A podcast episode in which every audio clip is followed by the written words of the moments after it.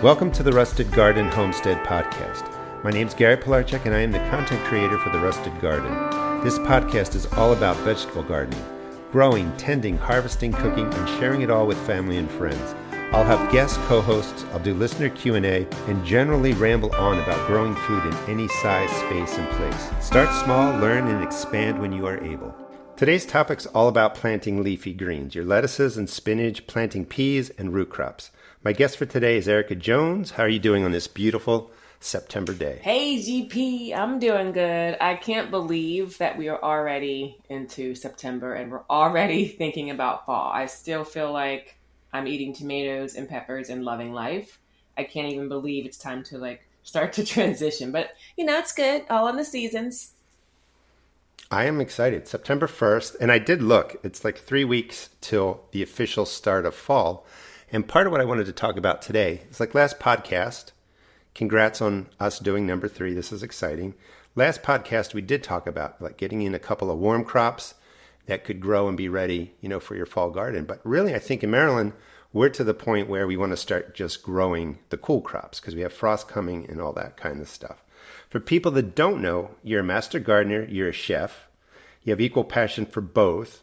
What have you been doing in the cooking and growing world over the last two weeks? Well, right now, since we are knee deep in tomatoes, uh, lots of processing of sauces, um, eating them fresh, slicing them down. I mean, they're just so rich and delicious at this time of year that I can't get enough of them.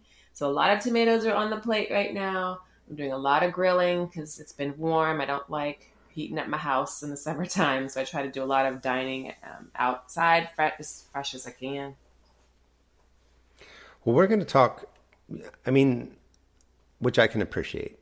I am burned up from the heat, don't want heat in the house, want things to be cool, but I'm energized. Like today is a beautiful day. I think it was like under 80 degrees, perfect morning to be out there. Um, and this is what I really like to roll into the fall crops. Some of the easiest crops for people to grow are lettuces and spinach. Like I was saying, we've got three weeks left of summer now, and it is really time to focus on the fall crops. And what I just want people to understand is we're in Maryland, so maybe they have to start a little bit later for the fall crops or a little bit sooner. But generally speaking, September is a good time to get those, you know, cool soil loving and cool temperature loving crops into the ground.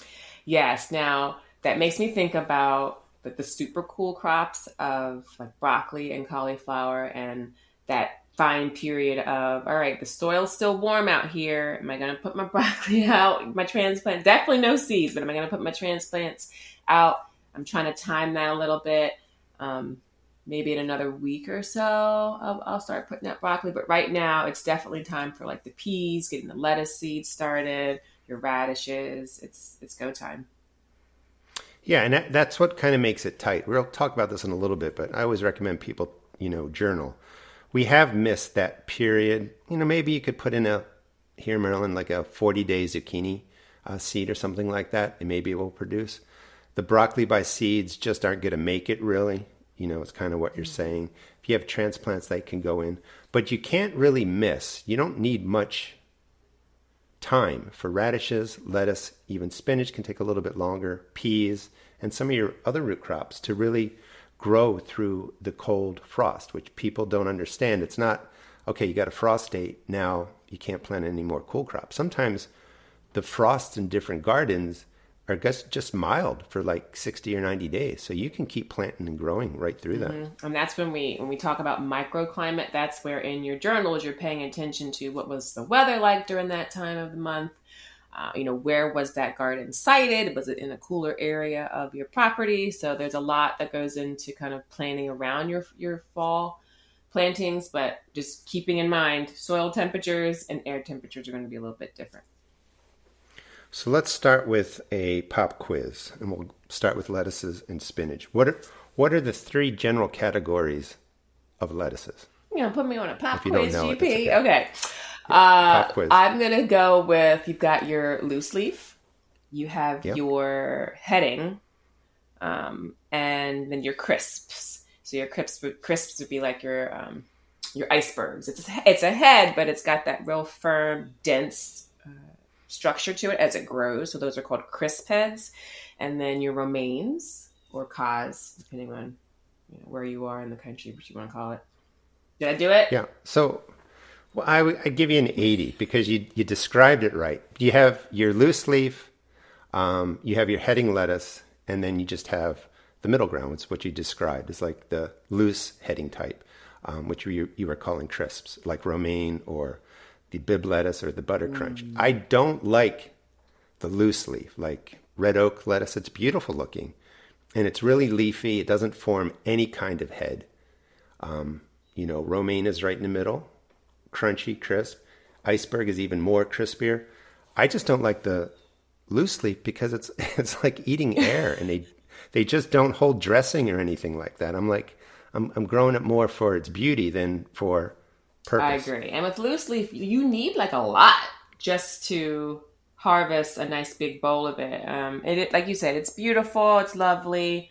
Um, but when I'm ready to get down to business and make a salad, I want hearty lettuces, and that's going to be your romaines. I mean, Bibbs are my absolute favorite. Bibbs, butter crunch.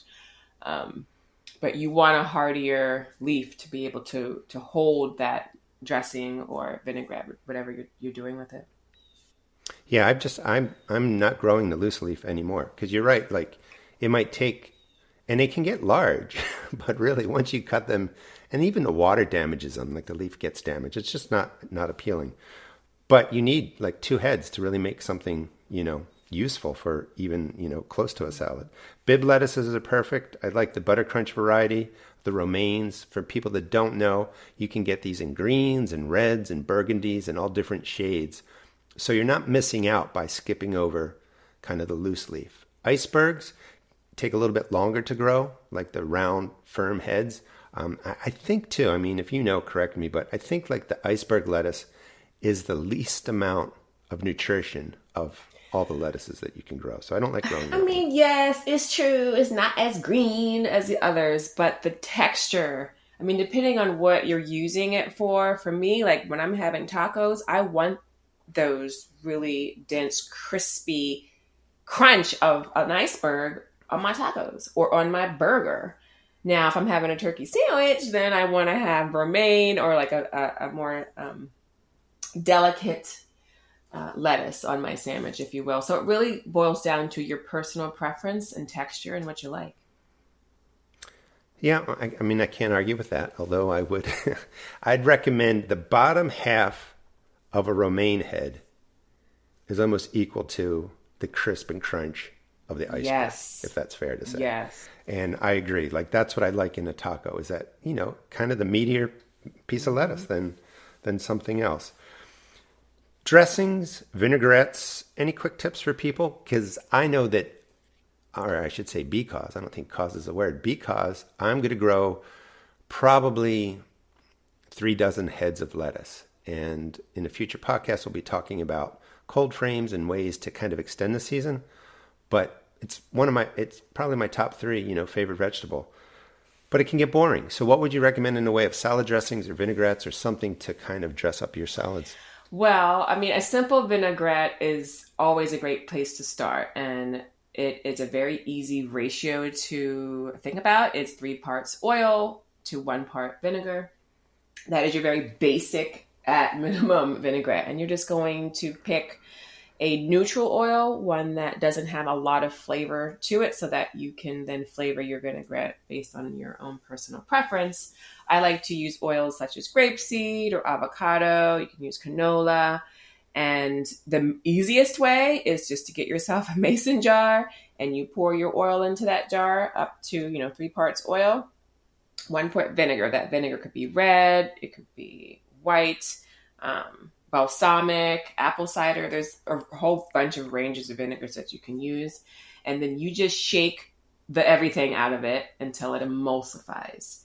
Um, you can use some a little bit of mustard, either Dijon. I like to to go with some whole grain mustard sometimes to help that emulsification happen. And emulsification basically is just when you're taking two liquids that aren't mixable and you make them mix. So, oil and water, we all know, don't mix. And when you pour your oil into your container, you're going to see once you add the vinegar, which is mostly water, you're going to see those two, you know, separate right away. So you're going to put your top on and you're going to shake the mess out of it until it all mm-hmm. combines. And that's what an emulsification is. Mayonnaise, that's an, emulsif- um, an emulsification as well. So we, we should talk about that in a future podcast. Make your own mayonnaise. Yeah, but even if you weren't to do um, a salad dressing, honestly, my go-to is some olive oil, some lemon juice, and a little salt and pepper. And boom, boom, boom. That is it. Especially on like a mesclun mix, a loose leaf salad. Dressings are way, way, way too heavy for those light um, leaf structures. So just a simple drizzle, a little toss with my fingers, and it's we're good to go. Now I don't measure. So for people that I do this all the time when I'm talking about um, making sprays and stuff like that, just so people know, equal parts or like three parts to one part. It's just make sure you're using the same size measure. So it could be three cups of olive oil, three cups or one cup of vinegar in your case, or just if you're using a shot glass, three shots of oil, one shot of vinegar, just to make sure you know the measure is equal. Yeah, we can get caught up what I, the measuring part for sure. Yeah, and just you, you don't have to be exact either, because I was going to say I I put into a, a big um, measuring cup an eyeball of red vinegar, an eyeball, and I usually use olive oil, even though that's stronger. Um, you know, I press some garlic into it, salt. I like to smash a tomato and put the juice into it, and that's what I use for my light dressing. And you know, shake it up in a mason jar, like you said, because then you can just store it in the refrigerator and use it. You know, keep it in there till you use it all. Mm-hmm. And sometimes, like it, depending on how strong your shake is, it might break. That emulsification might break, but it doesn't matter. You just shake it back up. Or you can get your immersion blender and just a couple boom boom booms and it's emulsified again. Let us. Our, how about pop quiz number two? Are you ready? I didn't put this. We have an outline for people listening, so some of this stuff, you know, Erica, you know, is coming up. But this is a pop quiz that's truly a pop quiz. What percentage of the lettuce leaf would you say is water? I'd say like 99%. It's close, 90% water. So when we're growing lettuce, we are growing leaves. So obviously keep the soil moist. You don't have to over worry about watering because you're into the fall and you know things are cooler. But because we're just growing a leaf that's mostly water, setting up your soil, you don't have to worry about putting in compost, which if you have it, it's always great to put in more compost. You don't have to worry about putting in the organic granular fertilizers. They take a while to break down anyway. You just need a water soluble fertilizer like fish emulsion. Some of them are like 5% nitrogen, 1% phosphorus, 1% potassium. Your soil probably in the ground, not containers, I'll talk about in a second. Your soil in the ground probably has everything you need to grow your cool crops. But for lettuces, for spinach, giving them a big drink of a water soluble fertilizer gives them nitrogen right away, helps leaves grow, and really you're growing out of water and nitrogen. And you'll be very successful that way. If you have a container, if you've been growing in that, the fertilizer life gets sucked out of there. So you may have to put in additional amendments, but you could always, again, use a water soluble fertilizer. And I just want to mention that because I don't want feeding and fertilizing and care and soil prep to become a barrier to growing food. Like you could almost just plant your seeds. Mm-hmm it's it's it's minimal and like just like us we require nutrients daily um, plants we'd say every two weeks or so depending on how they're doing so it's not like you don't take it out of the equation but you don't stress about it so much that then you you're overfeeding them which can can lead to some issues there's i mean the more that i do this i've been doing this i don't even know 20 years 25 years straight actually and plus years as a kid when I learned uh, from my grandfather. Um, we can get trapped into thinking we got to buy the fanciest stuff with the coolest looking packaging, and the plants could care less about that. They don't want any of that. So we're just sort of wasting our money. So as we progress with the podcast and we put our beds to rest in the fall, we'll be talking about that, what to give them, and then in the spring, how to wake your beds up with, you know, compost or some other fertilizers. But I really want this podcast to be about growing the food, you know, cooking the food, sharing with family, friends, and having the least amount of stress as possible. That sounds like a really good life, GP. Well, I mean, that's a good life. I get to, to, to do some of that. But life always has its stress. That that's why no matter where you are, what you're doing, who you are, life stress gets in the way. Let's keep the gardens and cooking food something enjoyable. Absolutely. Soil temps. What do the cool weather crops love? Ooh, I'd say they'd love to be anywhere in like 45, no more than 70. Uh, but that like 45 to 65 to me seems like a real sweet spot. Yeah, I mean, we're going from soil temperatures that are 90, 100 degrees, 110 degrees. I know our friends out in the southern states, um, you know, probably topping that. So come like September 1st, again, we're using Maryland, and you'll have to, people have to sort of do a journal and just track when they put seeds in. But that soil temperature is dropping down to 60, 70, 80 degrees. The nighttime temperatures of 45, 50, 60 are perfect. Day temperatures 60, 70 are what these cool crops love, and they just grow slow and steady, and they do just really well coming out of summer, going into the fall here in Maryland. I kind of almost want to say they do better, like our because the spring, your spring crops, fall crops are basically the same. Um, but in the fall, they just do better as the temperatures go from warm into cool versus cold into cool in the you know late winter and early spring. We have a question um, from a listener that's going to address that exactly what you're talking about. So I'll save that for when we get down to there. I have a blog, the Rusted Garden Journal. If people want to check that out, the link to all the stuff that we talk about, our social media will be in the description of the podcast. But you can find, I don't know, 30, 35 vegetables that are ready to grow for a fall garden. Some of them were warm crops, but a nice big list of you know all the cool crops that are great to get into the ground now. And we're only covering some of them, uh, mostly because some of my favorites are lettuce, spinach, peas, and radishes. I love radishes. They used to be my nemesis. It took me years, believe it or not, to get them to be able to grow and form, you know, nice, you know, root ball basically. Um, all I was growing was leaves, which you can cook and eat, but I want that radish, you know. Um, and I was over fertilizing my ground. I was putting in way too much nitrogen and putting them in a little bit too early. So the combination of warmth when I'm growing in the fall, the warmth and the nitrogen just had these leafy greens grow and nothing really forms. So you do have to learn a little bit about what each crop likes and needs. I gotta say though, you're like the radish king. Your radishes are gorgeous. The so to do that, all I recommend is don't feed your radishes. Let them live off of what's in the ground, um, and you know see how they go. And then variety wise, Cherry Belle, Crimson Giant, Roxanne's a hybrid, which is a massive uh, globe radish, and then French Breakfast for more of that oblong, longer radish that grows really fast. And radishes.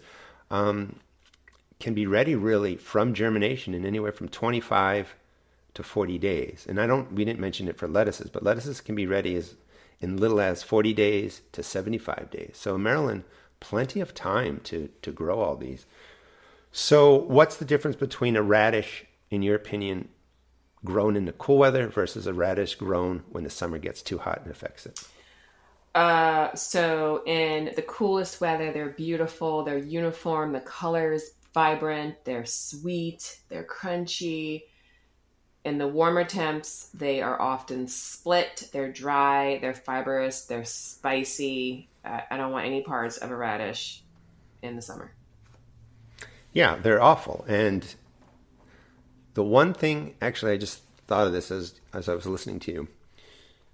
One thing that you can do with a radish that passes its prime and you know you know how small a radish is like this let's just say the size of a golf ball with a couple of leaves on top if you let that grow into the summer it will actually get three or four feet tall the leaves get more kind of viney like and it will produce hundreds of flowers if you let those flowers form seed pods you get these crunchy sweet delicious radish tasting seed pods that you can harvest through um, really through June in Maryland, and they're delicious. I've even pickled some of them.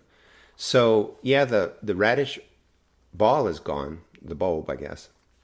But you'll get hundreds of pods off of there. And you just need to keep one radish It's plenty of pods for you to enjoy and eat in salads and, and pickled, as I was saying. It's crazy. And it's beautiful. It really is pretty. And to see them as a unique uh, vegetable on your crudité plate, plate, you know, that it's an interesting, like, oh, what is this? And you can say, oh, these are radish pods.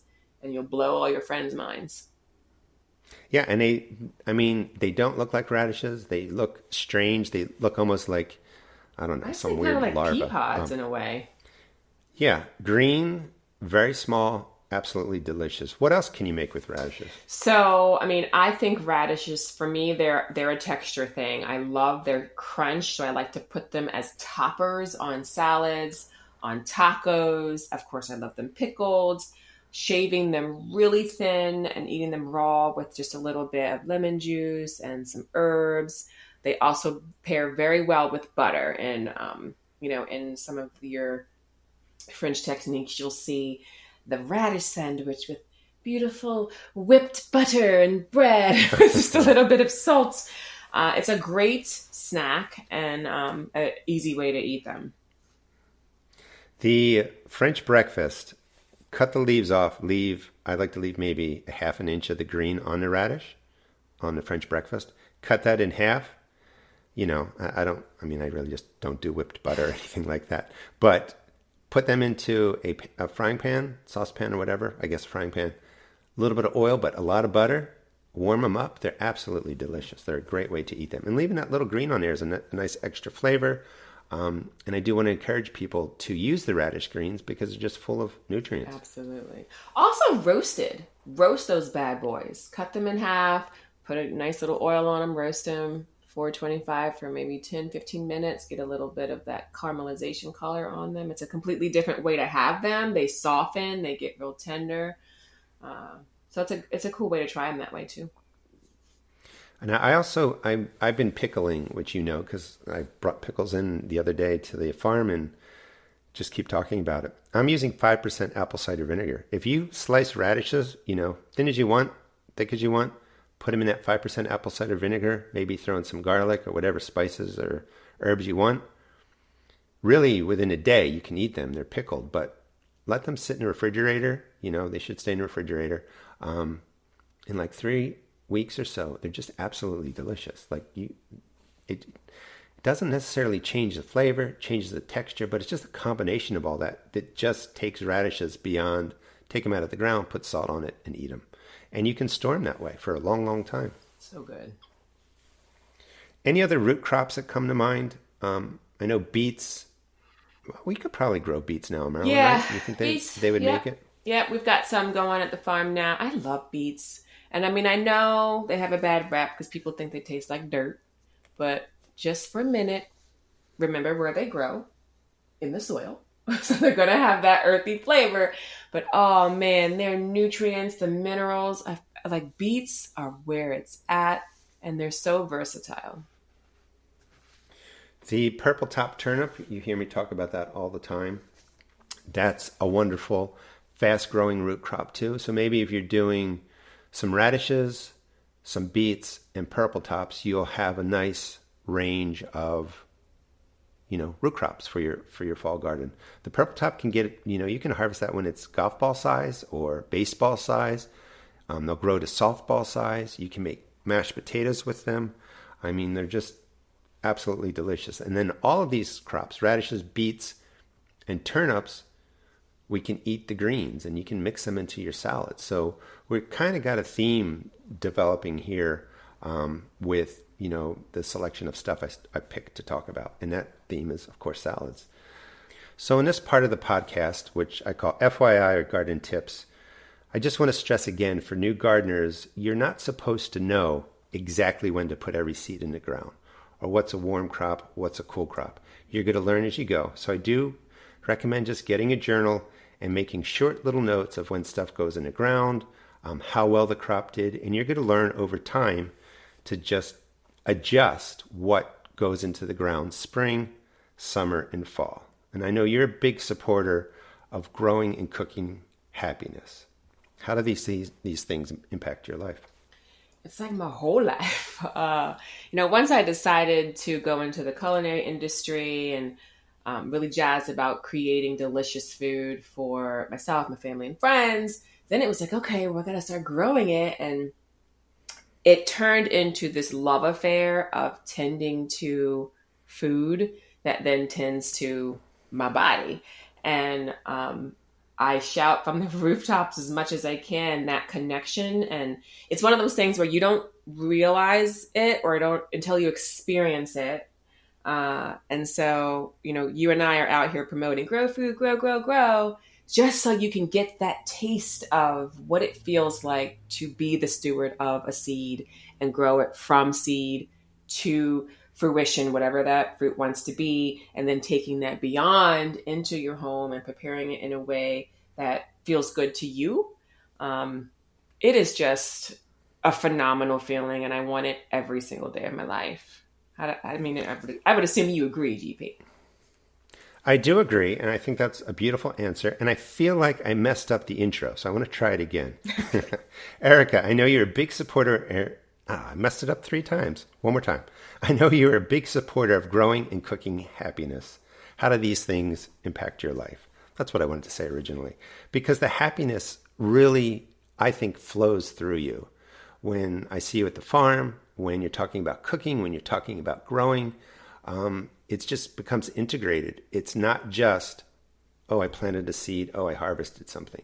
It becomes a part of your life, like you're saying. And I do want to get that kind of maybe we could say taste or experience into people's lives because cooking sometimes seems like it can't be achieved. Growing is made more complicated and we're told to go to the supermarket.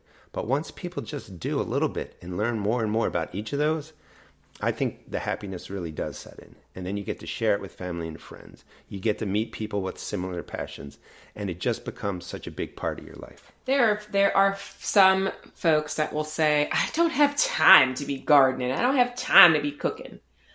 Um, and that really, you know, we encourage you to maybe rethink that and see where you're spending time that is maybe not to the best of, you know, best use of it. And you know, being in nature, there's all kinds of studies that, that are going to tell you how beneficial it is just to be in nature. So you could choose to take a walk or, you know, go um, mow your lawn. But I think growing is one of the best ways to be in nature and experience all of the benefits all wrapped up into one.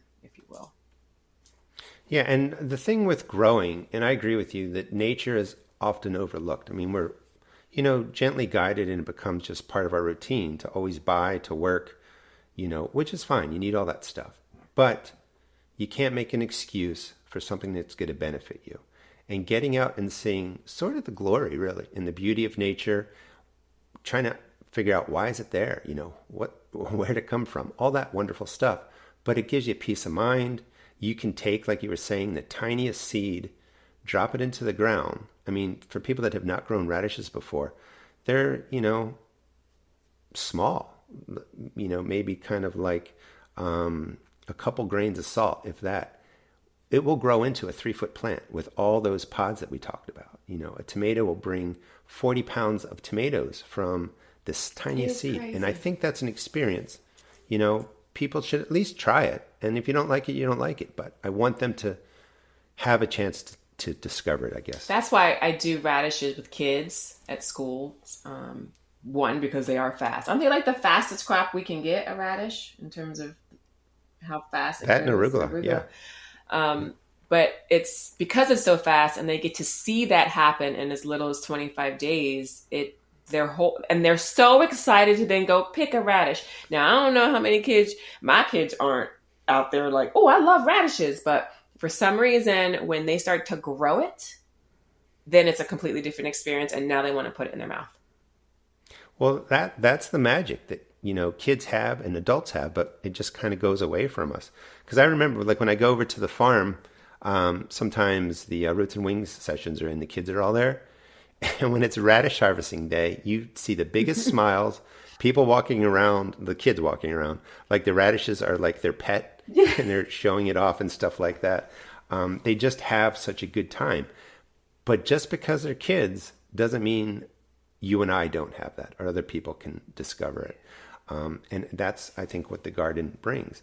I mean, I also like kind of segueing that into cooking. We're talking about uh, the greens off of turnips, you know, maybe not the part that we're eating.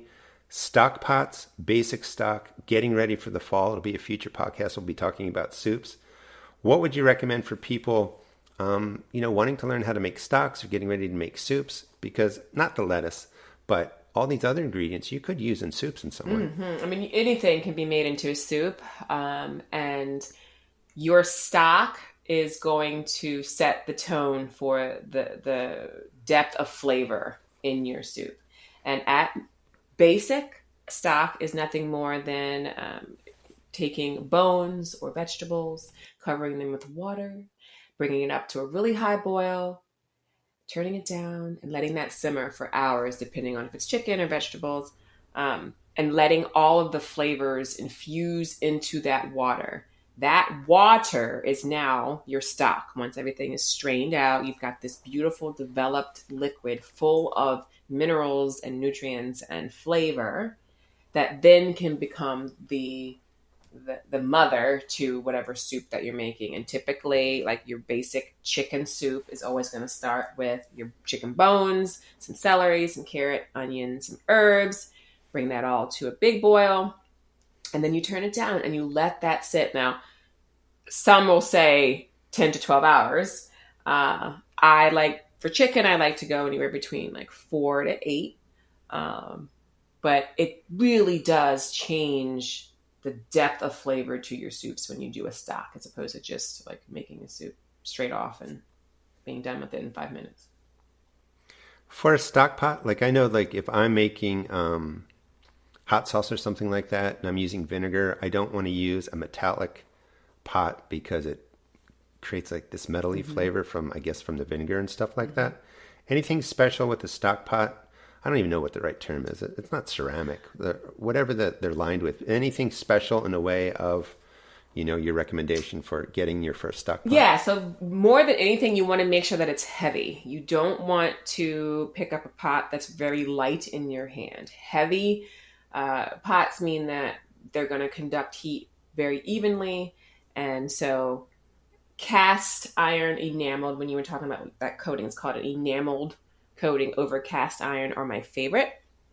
Uh, and then I would go to a stainless steel uh, as an alternative. But you just want to make sure it's big enough. And you can do a lot in a stock pot, not just make stock and soup. You could saute. I mean, the sides are super high. But if you only had one pot in life, you could do it all in a stock pot if, in a pinch. We, yeah, and we just picked up new pots and pans, I guess, for a fancy name.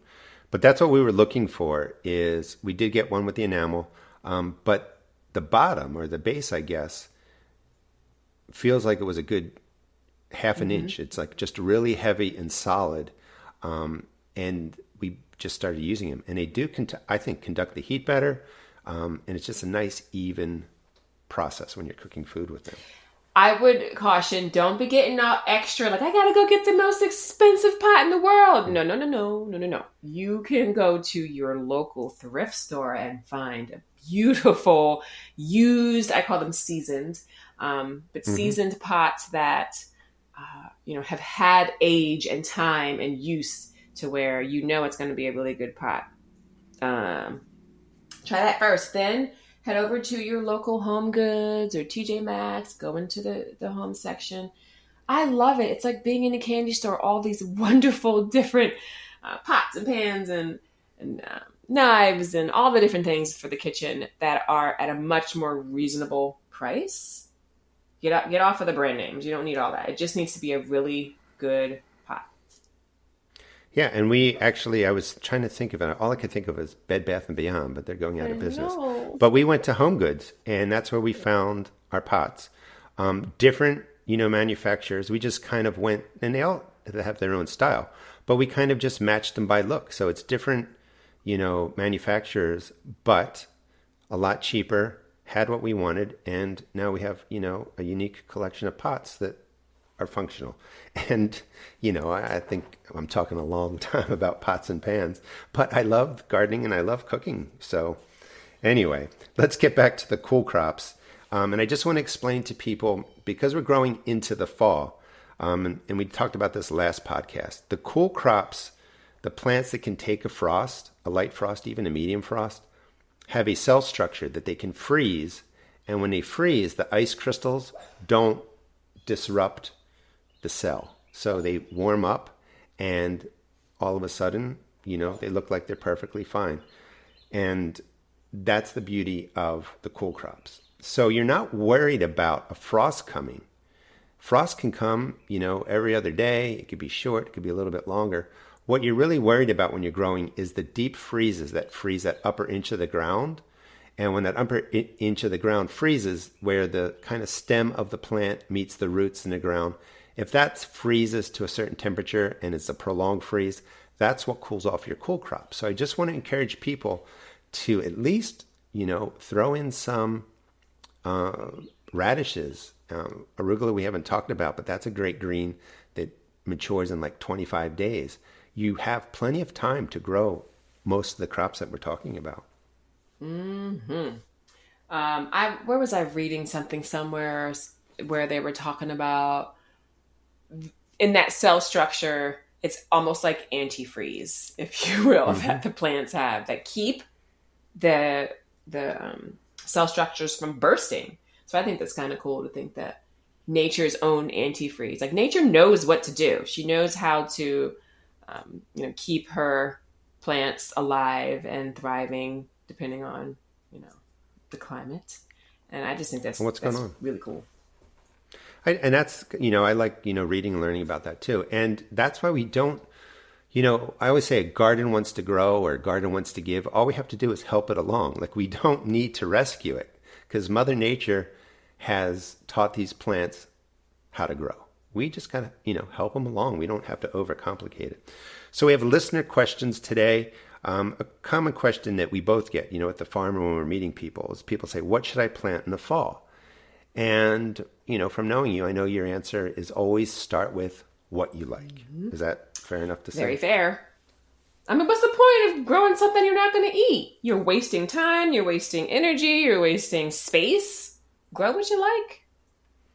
And you can get fooled into thinking you need six varieties of lettuce, you know, long radishes with like tap roots that grow more like carrots. You need the watermelon. You're right. Just pick a couple of things if you're getting started.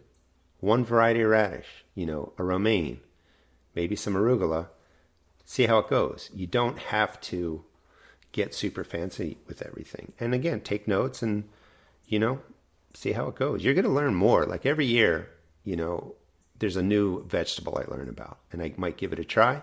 Some of them stay, some of them are god awful. Like I'm like, no wonder I didn't know about it. It it's the worst tasting thing ever. I don't I don't want to eat this or grow it.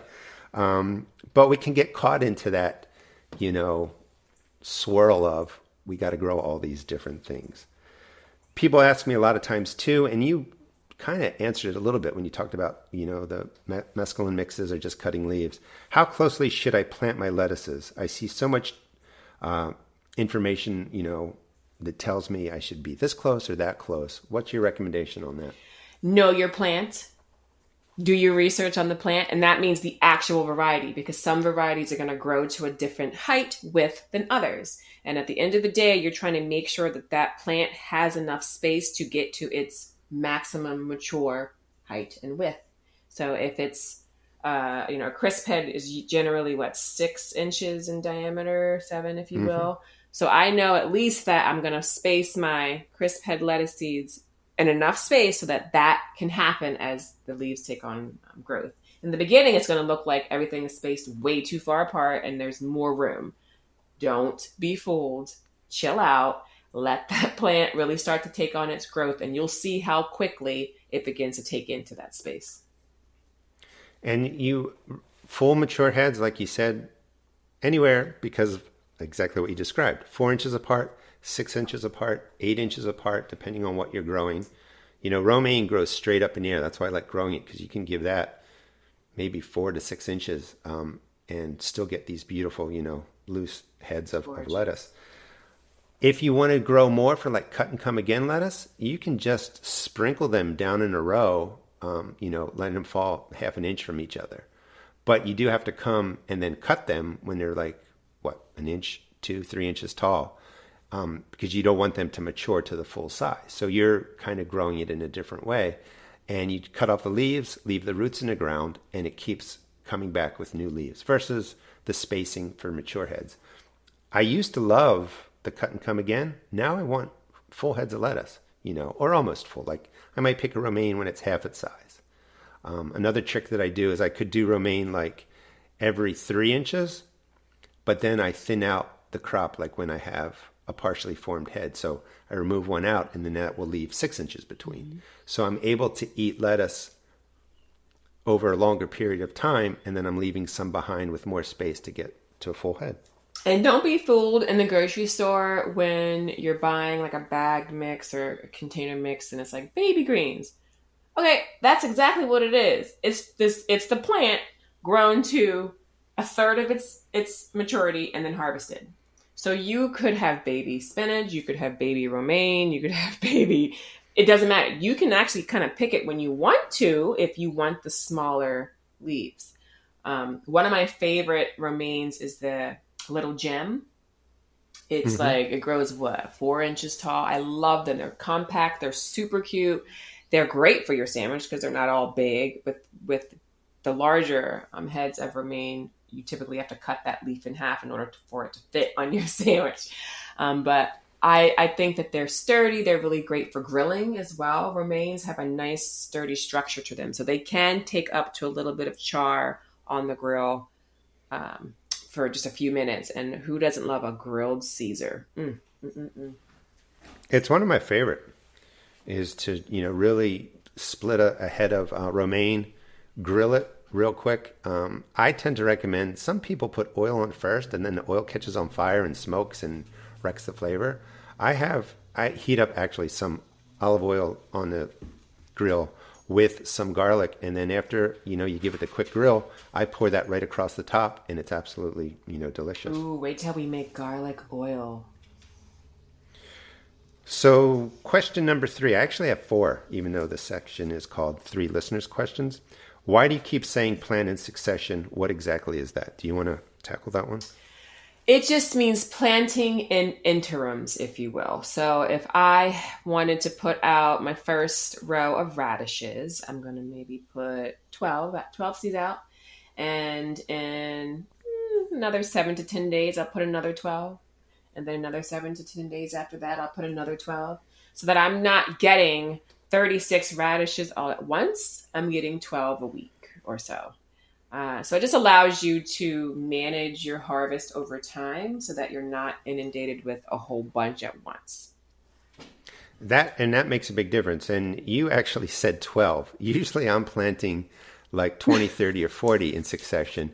And that's still too much. Just listening to you, I'm like, oh, you're still planting too much, Gary. Um, but that's another strategy is that the new gardener, or even the seasoned gardener, since I've been doing this for so long, is just the seeds look small, but you got to keep in mind how much are you really going to get after that. And then the final question is what's the difference between spring cool crops and full cool, cool crops? Which I thought was a great answer, um, was a great question. We'll see if the answer is great. So you were saying before, when you're planting in the spring, the ground is cold and the seeds don't germinate as quick. And therefore, it could be weeks before a seed germinates. When you're planting into this warm summer soil, the seeds germinate really in like three days or four days. They accelerate their growth, they really get going. So, planting in the spring, sometimes we're doing transplants, like we're doing transplants for lettuce, because a seed sitting in 45 degree temperature may just sit for three weeks and you think it's not going to germinate. Drop a lettuce seed in the ground today, it's going to germinate in four days. So the speed of germination, the speed of growth really makes a difference. And then the last thing I'd want to add to that is because it's been warm, every bug in the world is out. Aphids, um, chewing caterpillars, snails, and slugs are around. So I would prep your growing area with snail and slug bait that has like iron phosphate in it or sulfur bait in it. You can find them online. And just a week before, you loosely scatter the baits around, and that will kill off the snails and slugs. If not, summer into fall, a lot of your early seedlings just get devastated by pests. Yeah, it's a real thing. And at that slug bait, I gotta tell you, it's very effective, and it doesn't take much. Just a few droplets, and it really does help to control them, so they stop putting holes in your leaves.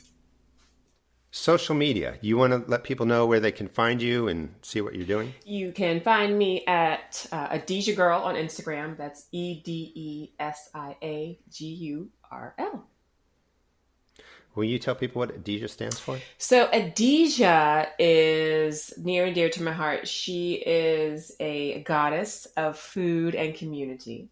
And as I was trying to develop a name for my company, I really wanted it to mean something really special to me. And I am in these streets as much as I can, spreading the good news about food and about, um, you know, the value of it being local and delicious and, and spending time around it that I just felt like I embody this goddess energy and decided to go with Edesia Girl as my, as my name. And I love it.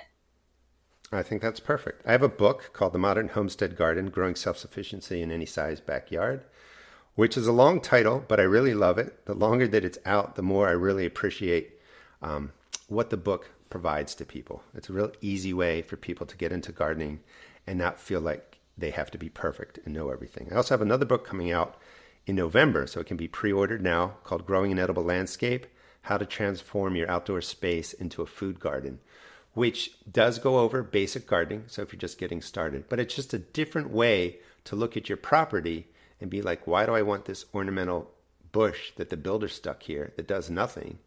Why do I want all this lawn? Some lawn is good.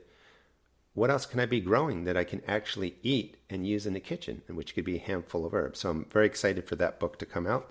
I have a YouTube channel called The Rusted Garden with over 1,600 short and uh, to the point videos, so you can kind of get some help if you're just getting started, check out the Rusted Garden, and that's R U S T E D. A lot of people think I say rustic, but it's the Rusted Garden because I leave my tools out. They rust all For the real, time. y'all. He's from. It, they are literally rusted tools in the garden. Yeah, they become part of the decoration after they're rusted. I just kind of leave them out there, and that's that's what it is. And then you can find me on Instagram, um, other places. Uh, you can find our podcast, obviously, but I'll put all of our stuff in a podcast description. Let's finish up. I noticed that we skipped over spinach. I wanted to talk about that with lettuce. What's your favorite way to really prep and use spinach? Then we'll talk about growing it. So the greener, the better. So obviously, spinach is so super green. I love, love, love, love green greens. And honestly, if I'm eating my greens for the nutrition of them, I'm not going to cook them very long. A simple saute with some garlic oil is my favorite way to go with spinach. Maybe a little crushed red pepper in there. But I do love a good quiche. And spinach in my quiche is my ultimate favorite. So I'm always doing quiches. Uh, I do them in my smoothies for sure, especially as we're transitioning from late spring into summer. Best green ever for my green smoothies. And then just wilted into soup. I love making a stracciatella soup. It is um, basically like chicken broth and some egg. Imagine like an Italian egg drop soup. And at the very end, once I've turned it off the heat, I just drop a few leaves of spinach in there and you let it wilt down. The warmth of the of the liquid is going to cook that uh, green down a little bit, and then I just eat it straight like that. Mm, slurpy good. Now that's what I use spinach for, like, and I wasn't even thinking about talking about that. When I'm finishing a soup, doesn't matter what it is. Uh, after the you know simmering's done and all that kind of stuff, that's when I chop up some spinach and I put it in there because you don't want it to be cooked away to oblivion. Unless you're having absolutely uh, delicious. Any other Indian dish that I love that where they do pulverize spinach into it almost looks like spinach jam, but it's so good. Um, but spinach is such a delicate leaf that depending on the variety, um, you know, you definitely don't want to over anything to it because it'll just turn into nothingness. And if spinach, you know, unlike lettuce, I mean, you can't, you got to eat it. But spinach, you can freeze it, especially if you're going to be using it for um, smoothies and stuff like that. Mm-hmm. So you can grow more than you need. Of course, when it defrosts, it's going to be, you know, soft and all broken up, but you can still use it. I mean, and, and I think it's delicious. I think it has a really nice sweet taste to it. The plant that I like growing is, um, of course, I just forgot the name, Bloomsdale, long standing, mm-hmm. from spring into summer because it it doesn't bolt as quick. From fall into, uh, I'm sorry, from summer into fall and even through the winter because here in Maryland, spinach can actually really take harsh ground freezes. I like growing um, the giant noble. It's just these massive, large leaves, nice stems, nice to chop up. Put in. I just put them into scrambled eggs. Yeah. Put them into your soups. Um, spinach, I think, is a must grow. That can take, depending on the variety, you know, with the speed of germination, 50 days, but really like 50 to 75 days. But it's one of the leafy greens that can take more of a deeper freeze and prolonged frost so it's great to have in your garden. Speaking of germination, I often, spinach can be a little tricky uh, getting it up and going, especially in the spring. But um, do you find that germination is a little bit, takes a little bit longer than your other leafy green vegetables? I do. And I find it takes longer in the summer because they, they know that the soil is too warm mm-hmm. in some way. There's chemical compounds that you know, change when temperatures change and stuff like that that help with germination. We won't get into that today. But if you put your spinach in now, just putting some sort of shade structure over it really is going to help it germinate quicker. And you really do want to keep the soil moist. Let that water get in because that seed's a little bit harder than other seeds. Let it, you know, absorb the water. Once it absorbs water, that's what kind of triggers the whole germination process. A combination of good watering, some shade to cool the soil, will get your, your spinach off to a great start. Do you like peas? Oh, yes. We talked about that last episode, the shelling peas. Mm-hmm. Oh, yeah. That, I mean, that reminded me because what I wrote down here is uh, you might consider peas nature's candy. I would agree. And fresh picked peas versus grocery store packaged potted peas in plastic wrap, it's no comparison you you just don't have that candy sweetness that you talked about before. Um, I've become a greater fan of the shelling peas, like you were just saying, where you get 8, 10, 12, even 14 peas per pod. Can't eat the pod. But they're delicious, thrown in at the end of for soups, you know, just pop the peas out. Raw in salads. Um, and having the pea itself is a little bit different than having like 10 edible pea pods like the, the snow peas or the snap peas or whatever. If I think the sweetness is better. Um, if you can get them into the kitchen, uh, I love to do a very quick, quick, quick saute with a little bit of sweet butter and then smash them and put that over some crusty bread, a piece of cheese, cute little, just nice you've got some friends coming over, you got some peas, just smash them real quick, a little bit of heat, and then make that a beautiful appetizer to share with your with your guests. That's quick and easy. Uh, that sounds delicious. I mean, I love just French bread, sliced, crisped up, maybe garlic, oil on there. And are you are you saying take the actual peas themselves, you know, warm them through, quick, whatever, saute, smash them. This way they don't roll off your piece yes. of bread and it, that sounds wonderful. I think I'm going to do that. Or add like some bacon or pancetta to it. Like, I mean, you can get, you know, GP kind of calls me fancy sometimes with food. And mm-hmm. I'm really not. Like, I like simple, basic food, but um, I just get excited about all the things that you can do with it with a little bit of out of the box thinking and um, some courage. It's your passion. And that's, you know, what we want to convey to people. Um, it's not so much our passion, but for them to, to discover their passion.